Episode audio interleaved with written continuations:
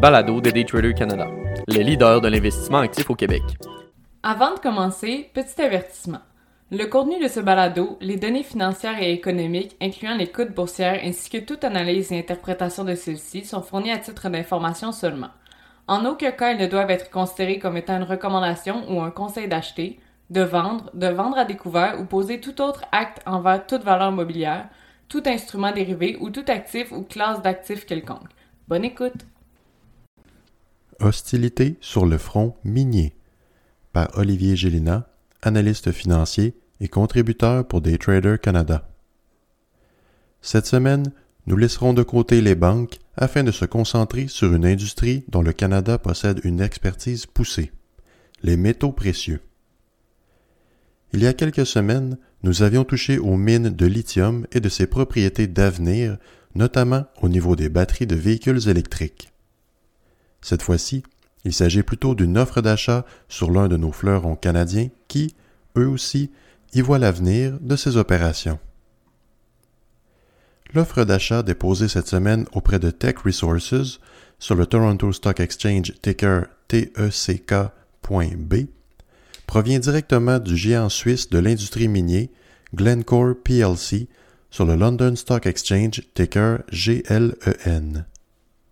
Glencore a donc effectué une proposition non sollicitée d'acquisition sur Tech Resources pour un montant de 7,78 par action de catégorie B et 12,73 pour les actions de catégorie A ou, globalement, 23,2 milliards de dollars américains.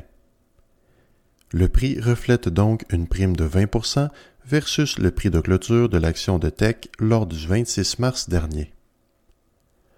Comme mentionné de nombreuses fois auparavant lors de ces billets, le titre se voyant être la cible a rapidement bondi ce lundi à la lumière de l'offre quantifiée de Glencore. Un gain de 21% tandis que l'acquéreur recula de 2,66%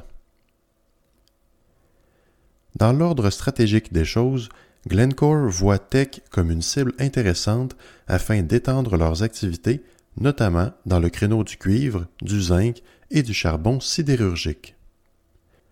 Tech dérive ses revenus à 52% du charbon alors que 23% découlent du cuivre et 25% du zinc.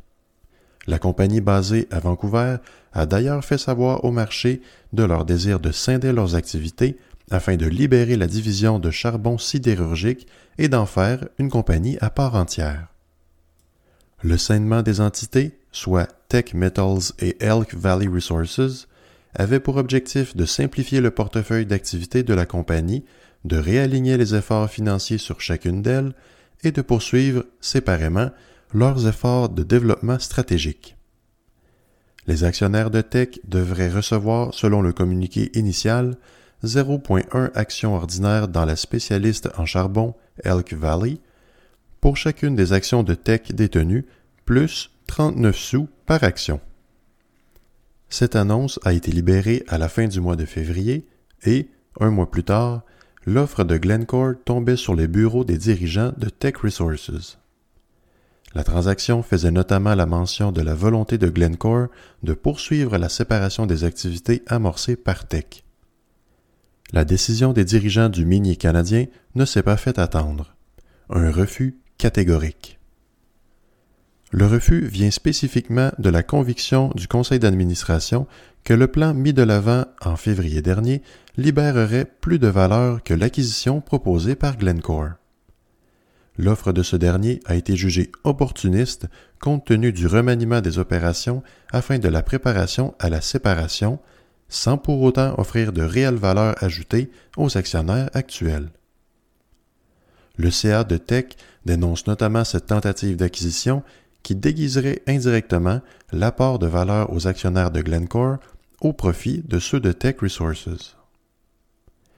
Qui plus est, la fusion des deux compagnies ajouterait une nouvelle exposition au charbon thermique, créneau bien vivant dans les activités de Glencore, qui contreviennent en tout point au virage environnemental que tente d'effectuer Tech. De l'autre côté de la transaction, Glencore manifeste son intérêt découlant de synergies entre les deux groupes pouvant atteindre entre 4,25 et 5,25 milliards de dollars américains. Le prospectus circulé auprès des actionnaires de Glencore fait également état que le regroupement offrirait une meilleure diversification d'un point de vue d'activité et de géographie à ses actionnaires. Le PDG de Glencore, Gary Nagel, réitère les bienfaits de la transaction qui verrait une reconstitution de 76% Glencore et 24% Tech en termes de composition post-acquisition. Quoiqu'il ne s'agisse pas de la première fois que Glencore reluque cette transaction potentielle, plusieurs analystes s'entendent sur le filon doré qu'offre le cuivre dans toute cette histoire. Le cuivre est, depuis longtemps, un métal précieux et versatile utilisé dans de nombreuses composantes électroniques et, notamment, dans des projets ambitieux de parcs éoliens et véhicules électriques. La production annuelle de cuivre de Tech post-expansion de leurs installations au Chili se chiffrerait entre 285 et 315 000 tonnes pour l'horizon de 2024 à 2026. Il s'agit d'une preuve additionnelle que les gisements de métaux précieux se font de plus en plus rares et que la voie d'acquisition devient de plus en plus alléchante, contrairement au forage de nouvelles mines. Il est à se rappeler qu'il y a récemment eu une offre d'achat de Newmont Corp sur le Toronto Stock Exchange ticker NGT, le plus grand minier et producteur d'or au monde, sur Newcrest Mining sur le Australian Stock Exchange ticker NCM, le plus grand producteur d'or en Australie, pour la modique somme de 17 milliards de dollars américains. L'offre a également été refusée, mais il ne serait pas surprenant de voir une contre-offre de la part de Newmont. Selon les derniers commentaires du PDG de Glencore, cette proposition ne serait que le début des négociations. Le géant suisse serait préparé à poursuivre les discussions et de donner à l'industrie une consolidation de deux pionniers du secteur minier. Advenant une réponse favorable dans le futur, la transaction pourrait bien faire écho au bureau de la compétition. À voir ce que l'acquisition de Shaw Communications par Rogers, ce n'est pas souhaitable pour aucune des deux parties.